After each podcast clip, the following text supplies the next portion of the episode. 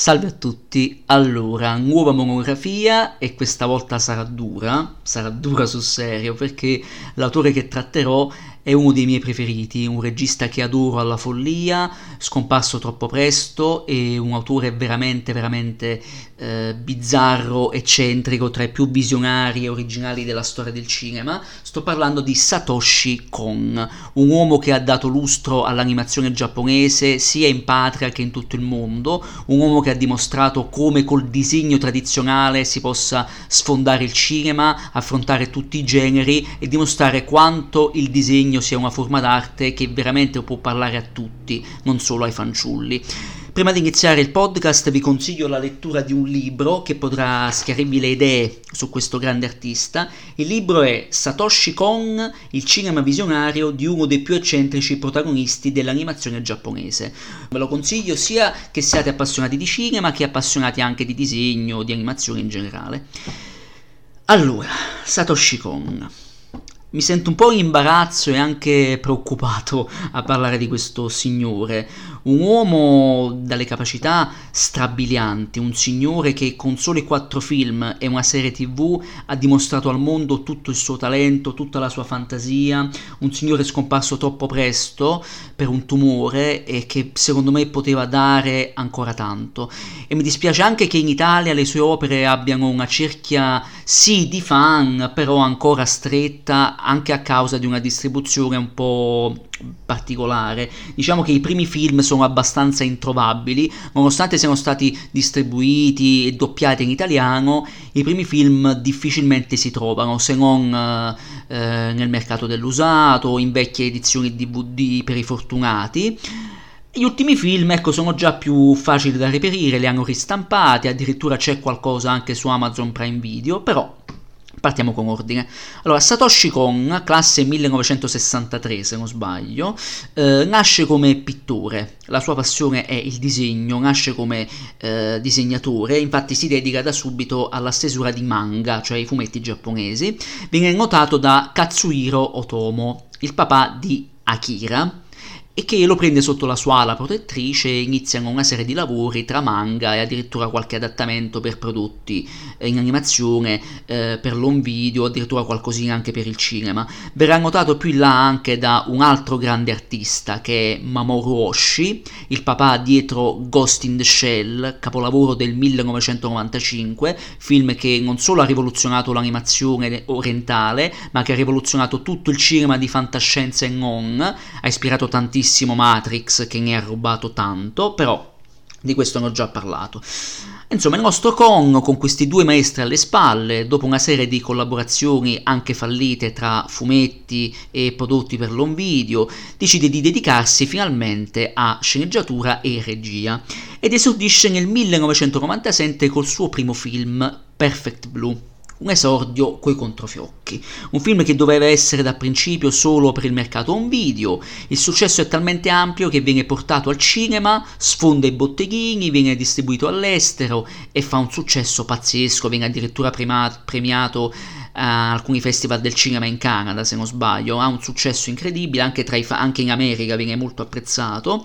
E già questo film mette in mostra la voglia di cinema, la, tutta la passione di cinema di quest'uomo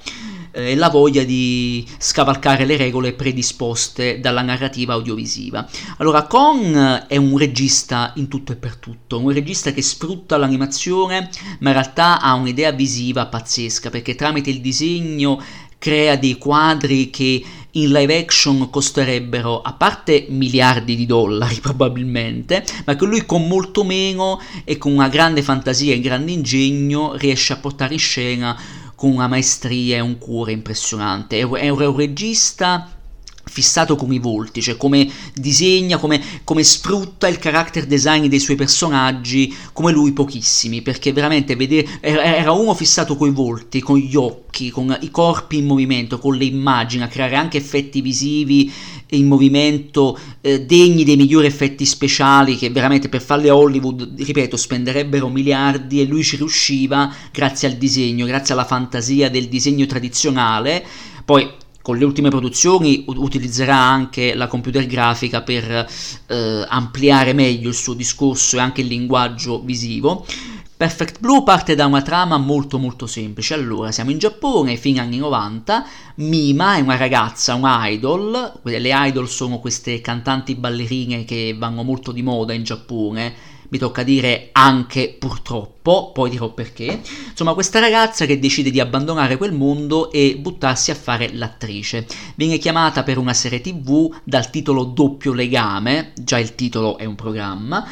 perché durante la lavorazione c'è un assassino che inizia a uccidere persone molto vicino a lei e la cosa la turba molto, tanto che forse la nostra inizia a crearsi una, una doppia personalità e da lì tutta una serie di cose che non sto a spiegarvi. Allora, Perfect Blue è un film meraviglioso, un esordio pazzesco, veramente un qualcosa che dimostra agli occidentali come fare il genere tramite il disegno, perché questo è un thriller puro, è un thriller che però scava a profondo nelle, nella società giapponese e nelle sue contraddizioni. Già da qui si intravede tutta la voglia di Kong di sì, di fare spettacolo, di dimostrare il suo amore per il cinema, di fare anche metacinema, ma di de- denunciare tantissimo le storture del proprio paese. Lo fa tramite tanti punti di vista. Allora, il film è perfetto come thriller horror. Sembra il miglior thriller alla Dario Argento perché le scene di omicidi sono fantastiche, cioè il sangue scorre a fiumi,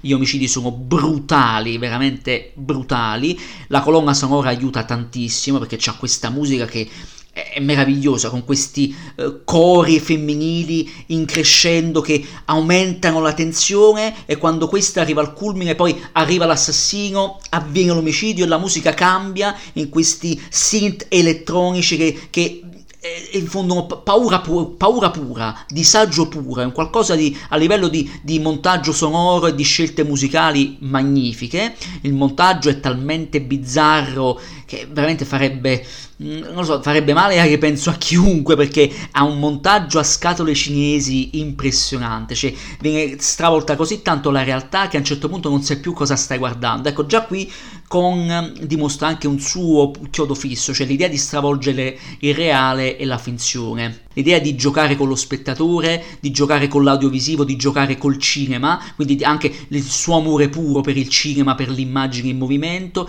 di giocare con la percezione dell'immagine e dello spettatore, anche con la percezione di ciò che è reale di noi spettatori. Questa cosa è fantastica, lo fa con dei personaggi definiti benissimo. Già la nostra Mima è un personaggio fantastico, è questa ragazza che sembra una diva in apparenza, ma in realtà è soltanto una ragazza normale che eh, campa alla giornata, fa la spesa, una vita normale come, qualu- come chiunque. Tra l'altro non è una diva che vive in una villa, no, no, questa è la classica giapponese che vive nei classici appartamenti alla giapponese, cioè le stanze da 20 metri quadri, praticamente la mia camera da letto, ed è una ragazza normale che si ritrova in qualcosa di più grande di lei, tanto da forse crearle uno storpiamento di personalità, forse. Questa cosa è fantastica perché il film gioca, gioca tanto con questa cosa, gioca tanto con la psiche dei personaggi, eh, con più personaggi. È un film che come thriller funziona tanto perché ha un ritmo formidabile, le scene d'omicidio sono fantastiche e poi funziona come critica sociale su più versanti. Attacca il nostro con il mondo dello spettacolo, il mondo dell'audiovisivo come un qualcosa in Giappone di fortemente maschilista, soprattutto negli anni 90. Non a caso la nostra nostra Mima appena arriva su set viene trattata come l'ultima delle idiote, cioè le danno poche battute, sì, in quanto ballerina quasi non le spetterebbe fare l'attrice, però siccome è donna, allora ecco che arriva lo sceneggiatore maschio che subito si sente in dovere di, me, di, di dare un po' di pepe al tutto. Non è un caso che la nostra a un certo punto giri una scena di stupro che chiaramente è una scena finta, uno stupro finto perché è appunto un prodotto audiovisivo di finzione, però questa cosa comunque eh, segna in un certo senso la nostra eroina e fa capire quanto questo mondo dello spettacolo, dell'audiovisivo sia fortemente egoista, fortemente maschilista, non è un caso che gli omicidi siano tutti eh, perpetuati sugli uomini, occhi bucati, addirittura membri perforati, quindi forse l'omicidio è una donna, per citare i migliori thriller di Dario Argento? Chissà, una critica fortissima ad un mondo eh, egoista, maschilista che genera mostri nelle donne e non. Non vi spoilerò il finale perché chi l'ha visto sa di cosa parlo. E infine anche una critica impressionante ai fan ai fanboy, a coloro che percepiscono la forma d'arte audiovisiva, ma anche i personaggi del mondo dello spettacolo come dei, come un qualcosa di irraggiungibile, e appena, appena si, to- si, vedono tolti il giocattolo, ecco, ecco, perciò dicevo prima, il mito delle idol è anche eh, un qualcosa di sbagliato in un certo senso, non che ci sia nulla di male, ma quando viene preso così sul serio, addirittura da stalker, perché c'è uno stalker nel film che cerca di eh, rovinare l'immagine della nostra, la segue passo passo, addirittura tramite internet, tramite una chat cerca di rovinarla perché nella sua follia crede che la mima attrice sia una falsa perché rivorrebbe la sua mima rim, la mima ballerina, la mima cantante, la mima che lo... Eh, eccitava anche sessualmente, quindi ancora una volta il maschilismo giapponese malato, eh, ossessivo, eh, perenne in questo film. Quindi una critica ai fanboy, una critica ai fan che appena vedono qualche cambiamento nel loro eroe, subito cambiano idea, subito ne parlano male, subito offendono eh, lei e la serie tv alla quale prende parte e il nostro stalker addirittura usa internet per stalkerarla, per denunciarla e forse per avvicinarla, per averla come oggetto sessuale. Quindi già a fine anni 90 non solo si denunciava il fenomeno degli ikkikomori, cioè queste persone rinchiuse in casa senza lavoro, senza un futuro, ma semplicemente perenni all'autodistruzione, un fenomeno purtroppo molto drammatico e molto prepotente in Giappone, e denunciava già a fine anni 90 quanto l'uso cattivo di internet avrebbe rovinato le persone e tirato fuori i mostri dentro di noi. Quindi un film che funziona su tanti piani di lettura, un film che ha un montaggio, come ho detto, a scatole cinesi, la nostra eroina vive di tutto e di più, forse, forse c'è uno scambio di personalità, forse vive, forse muore, forse succede qualcosa e funziona anche il lato metacinematografico perché l'idea del montaggio che eh, cambi tra flashback, flash forward, quasi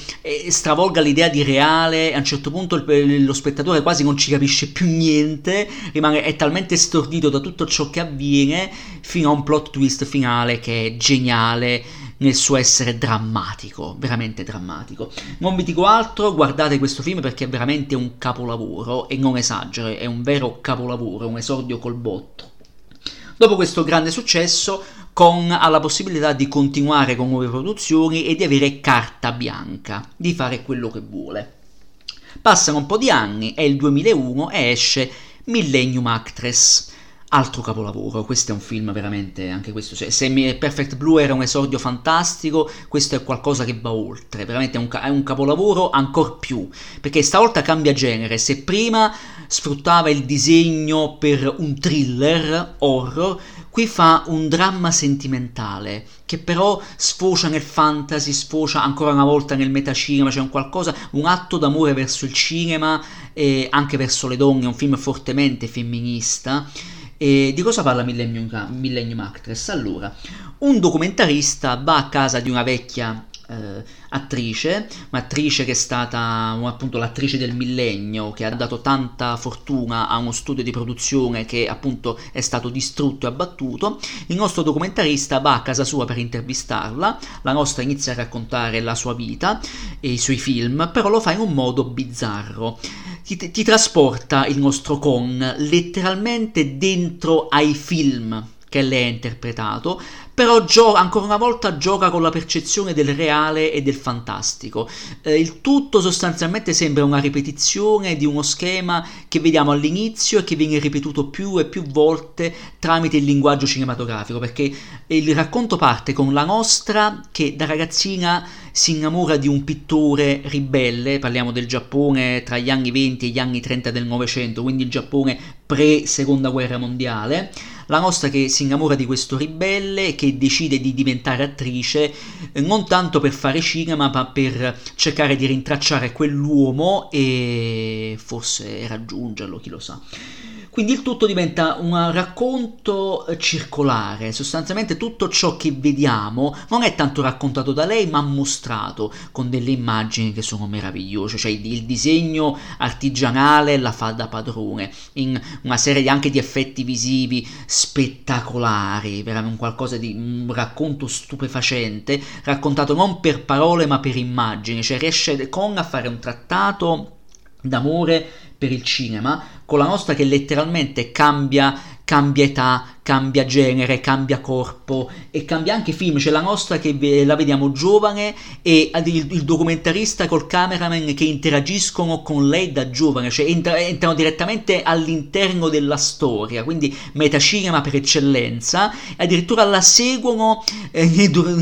nei, suoi film, che sono film di, di vario genere, film di eh, Vuxia, film d'avventura con samurai, film di fantascienza, cioè c'è veramente di tutto, e i nostri addirittura prendono prendono parte attivamente, a un certo punto diventano personaggi loro stessi di questi film, cambiando, cambiando abiti, cambiando anche personalità, c'è un qualcosa di veramente anche folle da descrivere a parole, però è un film che è veramente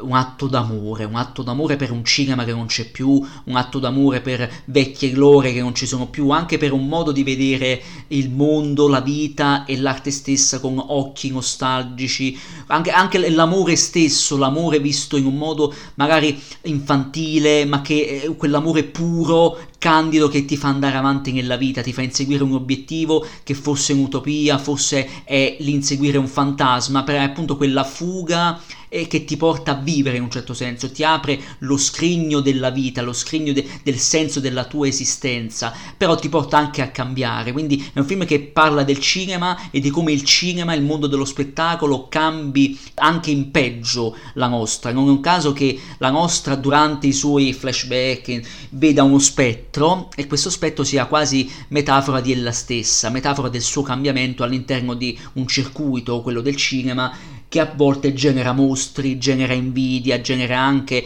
appunto mascolinità che tende a, ancora a sopprimere la donna. E poi è un film che funziona anche sul versante storico perché è un film che parte nei, negli anni 30 del Novecento, attraversa la distruzione del Giappone post seconda guerra mondiale, la ripresa lenta, molto lenta, la divisione anche sociale, politica e culturale all'interno del Giappone che cerca anche di imitare eh, gli Stati Uniti. E non è un caso che appunto con eh, Sputnik e con Louis Armstrong lanciati nello spazio anche in Giappone si inizia a fare la fantascienza. E poi vabbè sul finale c'è un omaggio chiaro con navicella in partenza, non dico altro, c'è un omaggio chiaro a mio parere a, ai migliori registi della fantascienza, cioè Stanley Kubrick con 2001 ma anche eh, Solaris di Andrei Tarkovsky per citare anche la Russia.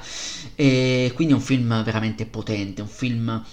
eh, che è meraviglioso, stupendo, con un finale veramente tristissimo, un colpo al cuore micidiale, cioè, arrivi a un punto che ne vorresti ancora, vorresti altri racconti da questa anziana, vorresti vedere un altro film nel film, vorresti qualsiasi cosa pur di non veder finire il film e commuoverti, perché sul finale veramente c'è una grande lezione di vita, non vi sto a dire quale, dovete guardarlo per capirla, insomma un film che è un capolavoro, un'epopea incredibile, eh, dura solo un'ora e mezza, ma in quello ti descrive sia un paese distrutto, sia il cinema con le sue contraddizioni, sia una vita umana che grazie all'amore ha inseguito per sempre eh, un obiettivo o forse nulla, perché la cosa bella è che realtà e finzione vengono ribaltate, quindi forse il racconto della nostra è una grande bugia. Non a caso appunto tutte le sequenze, tutti i flashback, tutte le varie scene di film nel film che osserviamo, guarda caso hanno sempre lei protagonista che è alla ricerca di un qualcosa che ha perduto, di un amore che ha perduto, l'evento più importante della sua vita, cioè questo amore d'infanzia che si ripete all'interno della sua vita stessa e dei film che ha interpretato, quindi potrebbe essere anche una grande bugia, una grande illusione, chi lo sa. Al pubblico la sentenza. Io dico solo che questo film mi ha lasciato tanti di quegli interrogativi e tante di quelle emozioni che non basterebbero 10 visioni per capirlo, ne, basta, ne ce ne vorrebbero 50. Quindi lo consiglio e straconsiglio perché è un grande capolavoro. Dopo questa altra grande opera Kong si butta su un film più tranquillo. Siamo al 2004, film finalmente distribuito in Italia al cinema. Il film è Tokyo Godfathers, un film che viene anche portato in televisione, se non sbaglio, viene anche trasmesso. Ed è un film anche questo, chiaramente non vale Millennium Actress perché è un film più rilassato, ma comunque è un film bellissimo. Di cosa tratta? Siamo a Natale, la storia riguarda tre barboni, un uomo burbero, una ragazzina e un trans proprio un trans, un, un, un, omosessuale con atteggiamenti molto femminili, la parte più divertente del film, questi tre barboni che trovano eh, un neonato abbandonato e da lì parte il viaggio per tutta Tokyo per trovare i genitori. In questo viaggio i nostri incontreranno di tutto e di più. Allora, con stavolta fa un film molto sociale, molto politico. Già gli altri film erano pregni di eh, eh, messaggi politici e sociali, ma qui lo è ancora di più. Seppur tenga a freno la sua voglia di eh, assurdità e di, di linguaggio anche barocco, e in un certo senso eh, surreale, quasi linciano in un certo senso, qui stavolta, tranne che in un paio di scene, qui è molto tenuto a freno, la regia è come sempre perfetta, i disegni sono straordinari, anzi stavolta lui eh, sfrutta uno stile di disegno molto esagerato, i personaggi sembrano quasi caricature, hanno degli atteggiamenti, anche delle espressività facciali degni di, di, di, pupazzi alla Looney Tunes, sembra dei personaggi proprio anche solo nel, dallo sguardo, da, da come li, di, ne disegna gli occhi, i tratti del volto, anche i movimenti del corpo, sembrano dei Looney Tunes, è un qualcosa di, veramente geniale, cioè il film è una commedia, abbiamo avuto un thriller, Perfect Blue, abbiamo avuto un dramma sentimentale con Millennium Actress, qui abbiamo una commedia drammatica e molto umana.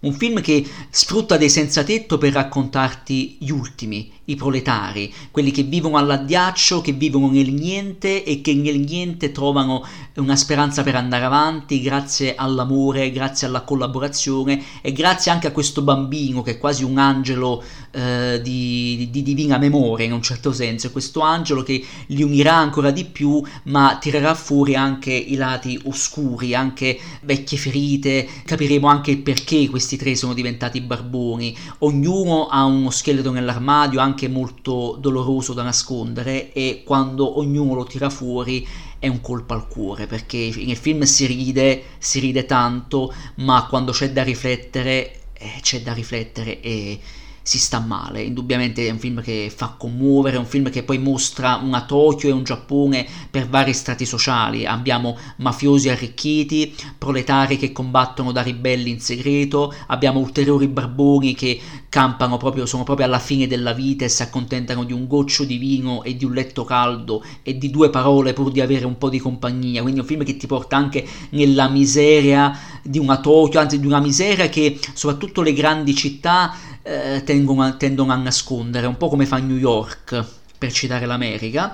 E poi vedi anche una, una, certa gioventù che non ha neanche rispetto per i barboni e soprattutto per gli anziani. Non a caso che in una scena alcuni ragazzi trovano uno dei barboni e iniziano a picchiarlo a sangue, a calci, qualcosa di terribile, quindi la mancanza di rispetto di una gioventù cresciuta senza ideali e senza rispetto per chi è più debole, senza tolleranza verso chi è più debole, quindi una società giapponese ancora una volta spaccata dall'interno, spaccata in chi è ricco e prospera nel lusso, guadagnato anche rubando, e chi invece muore di fame, addirittura di chi soffre in silenzio la povertà raggiunta per errori umani, quindi è un film che riflette su tante cose, ha un finale che è lacerante, straziante da quanto è bello e triste, un film che mostra veramente il lato più tragico dell'umanità, per quanto faccia anche molto ridere. Quindi è un film veramente... non, non vale Millennium Actress, ripeto, è un film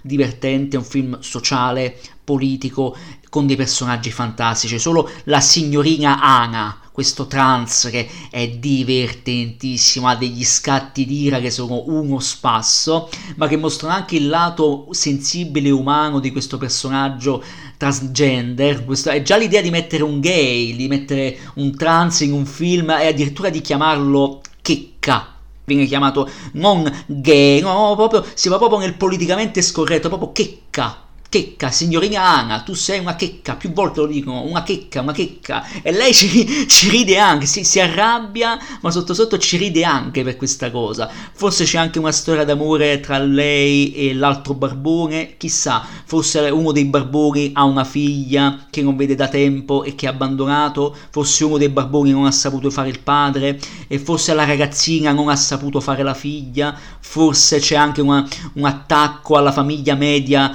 eh, giapponese che non è unita, genitori che non sanno fare i genitori e involontariamente spingono i figli a scappare. Un film che dice tante cose e che va visto, va visto assolutamente perché è un'opera veramente bella, sincera, sentita e divertita. Dopo questo film, Kong si prende una pausa e spurna una serie, la sua prima serie, Paranoia Agent. Questa serie è stata doppiata, è stata adattata, però da noi è passata in sordina. Per fortuna è arrivata su Amazon Prime Video da circa un annetto, infatti ho potuto vederla soltanto eh, mesi fa. È una serie straordinaria. Io guarda, spendo giusto due parole su questo prodotto perché vo- non voglio dire nulla se non guardatelo, perché se questa serie avesse il passaparola di Gomorra, Breaking Bad, Il Trono di Spade, sfonderebbe tutto il mondo, sarebbe un qualcosa di spettacolare amato da tutti, invece purtroppo, tranne che dai fan, è un prodotto relegato all'underground. Ed è un dispiacere perché è una serie geniale, geniale. La trama di base, cioè la trama, cioè, diciamo l'opera non ha una trama, ha un incipit, cioè c'è un assassino che forse è uno spettro che va in giro a picchiare la gente, la sua prima vittima è una una disegnatrice, una creator, guarda caso c'è una sorta di eh, autocritica di Kong verso se stesso in quanto disegnatore e creator eh, di eh, prodotti audiovisivi disegnati, insomma questo assassino o spettro che va in giro a picchiare gente con una mazza e da lì il racconto si allarga a una serie di episodi e di personaggi, insomma diventa una serie corale, non c'è un personaggio fisso, cioè, c'è qualche personaggio che poi sarà fulcro per una chiusura straordinaria e dir poco, il, la serie diventa molto corale e mette a nudo tante di quelle debolezze umane, tante di, quel, tante di quelle contraddizioni. È una serie che eh, parla della tecnologia,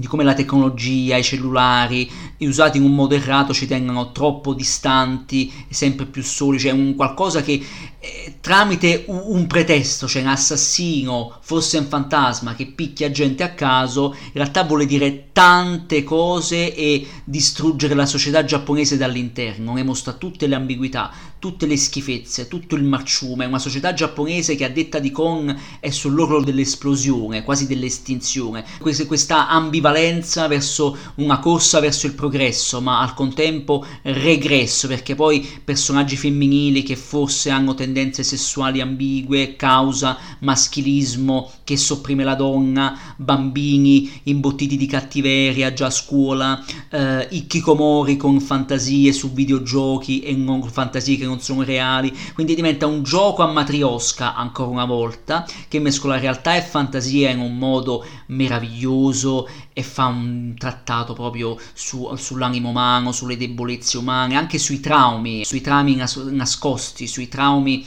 che non ci aiutano a crescere, a evolvere, andare avanti, sia come esseri umani che come società. Non a caso il Giappone, dopo quasi cento anni, vive ancora il trauma della bomba atomica e questa cosa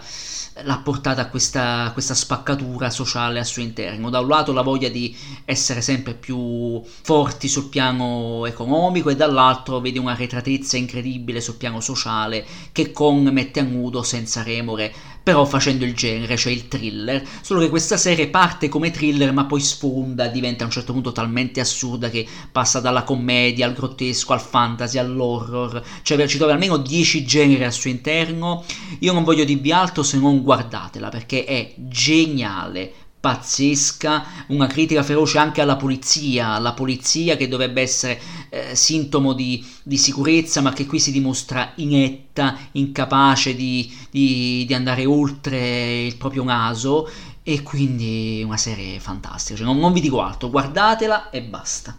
E passiamo all'ultimo film, e ci siamo, ci siamo finalmente, il mio, il mio, film preferito di Satoshi Kon, purtroppo il suo ultimo. Questo film è stato presentato a Venezia, pensate un po', è arrivato al Festival del Cinema di Venezia nel 2006 chiaramente distribuzione minuscola, per fortuna si trova un, in una buona edizione un video, cioè un bel vi consiglio assolutamente il Blu-ray perché merita di essere visto eh, in alta definizione, eh, grande lode anche al lavoro sul doppiaggio, doppiato magnificamente. Questo film è Paprika, sognando un sogno. Eh, sottotitolo non a caso perché purtroppo da noi esiste un altro paprika di tinto brass, quindi per evitare insomma hanno messo paprika sognando un sogno. Vabbè, a parte il titolo, questo film è un capolavoro, cioè è la summa di tutto ciò che ha fatto Kong ed è qualcosa che trascende il concetto di capolavoro. Però di cosa parliamo? Allora, la trama un'equipe di scienziati mette a punto questa invenzione, la DC Mini, questa macchina che viene sfruttata per viaggiare nei sogni e per curare le menti malate o semplicemente eh, le psiche umane eh, traviate da traumi e quant'altro, quindi un'invenzione geniale. Questa invenzione viene rubata da qualcuno per eh, farne chissà cosa, quindi la realtà e il sogno iniziano a confondersi, qualche personaggio inizia a impazzire, quindi eh, una dottoressa, uno scienziato un po' bambino e altri personaggi dovranno risolvere la situazione. Allora, Parlare di Paprika significa parlare per un'ora. Io non posso descrivervelo in dieci minuti. È un film talmente potente sul piano visivo, sul piano di, della scrittura. È aperto a tante chiavi di lettura che veramente ci vorrebbe una tesi di laurea solo per coglierne le citazioni, tutti i rimandi anche psichiatrici eh, ai quali quest'opera attinge. Diciamo che è un film di fantascienza. Ecco, il nostro tenta un'opera di fantascienza che parte come thriller quasi poliziesco e lentamente diventa sempre più fantasy fino a deragliare sbaragliare nella fantascienza pura e diventa soprattutto in un terzo atto che è magia pura per gli occhi, anche stordimento per gli occhi, perché realtà e sogno si mescolano come non mai, cioè altro che Lynch, altro che Jodorowsky, qui siamo a livelli proprio estremi, cioè siamo a livelli di surrealismo puro, totale e globale, però è un film che non dimentica la scrittura, perché la scrittura è la colonna portante del film. I personaggi funzionano da Dio, con ancora una volta tramite immagini fantastiche tende a denunciare l'animo umano, a metterlo a nudo e dato che siamo in campo psichiatrico mette a nudo anche le doppie facce delle persone, anche gli alter ego che si nascondono in noi stessi. Non a caso ci sono scienziati buoni che poi si scopriranno essere malvagi o addirittura venduti per tornaconto, eh, una dottoressa che è la protagonista la nostra Ciba, che è questa dottoressa tutta a modo, molto fredda, che però grazie alla DC Mini riesce nel sogno a diventare questo alter ego, questa paprika, questa ragazzina spigliata, sensuale, con questi capelli di un rosso amaranto fantastici, questa, questo personaggio fortissimo, sempre con la battuta pronta, sempre pronta a distruggere tutto e tutti, anche il peggiore dei cattivi. Quindi è un film anche molto femminista in questo campo e, e questa cosa mi piace a livello sociale e politico,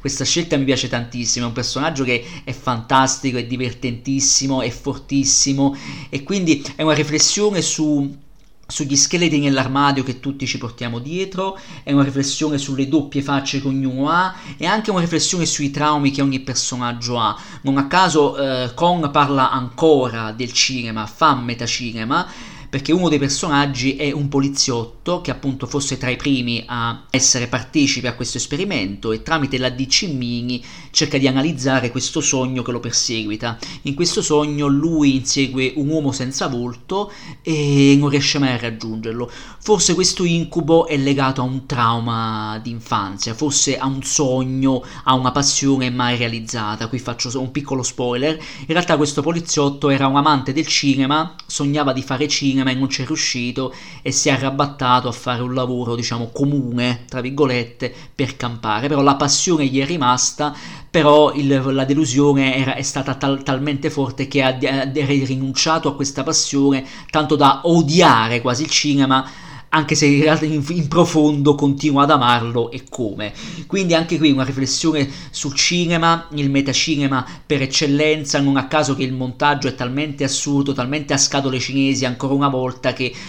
ogni cambio scena sembra passare, ogni, ogni 10 secondi sembra di passare da un genere a un altro in certi tratti. Quindi funziona sul piano perennemente psichiatrico come, come film, cioè poi è, è proprio un trattato sulla psichiatria umana, sul come affrontando i propri demoni e le proprie paure si possa anche arrivare a scoprirsi migliori, a far pace con noi stessi, a riscoprire anche passioni sopite che ci aiutano a sopportare meglio la vita. E inoltre, come ho già detto, anche un trattato anche su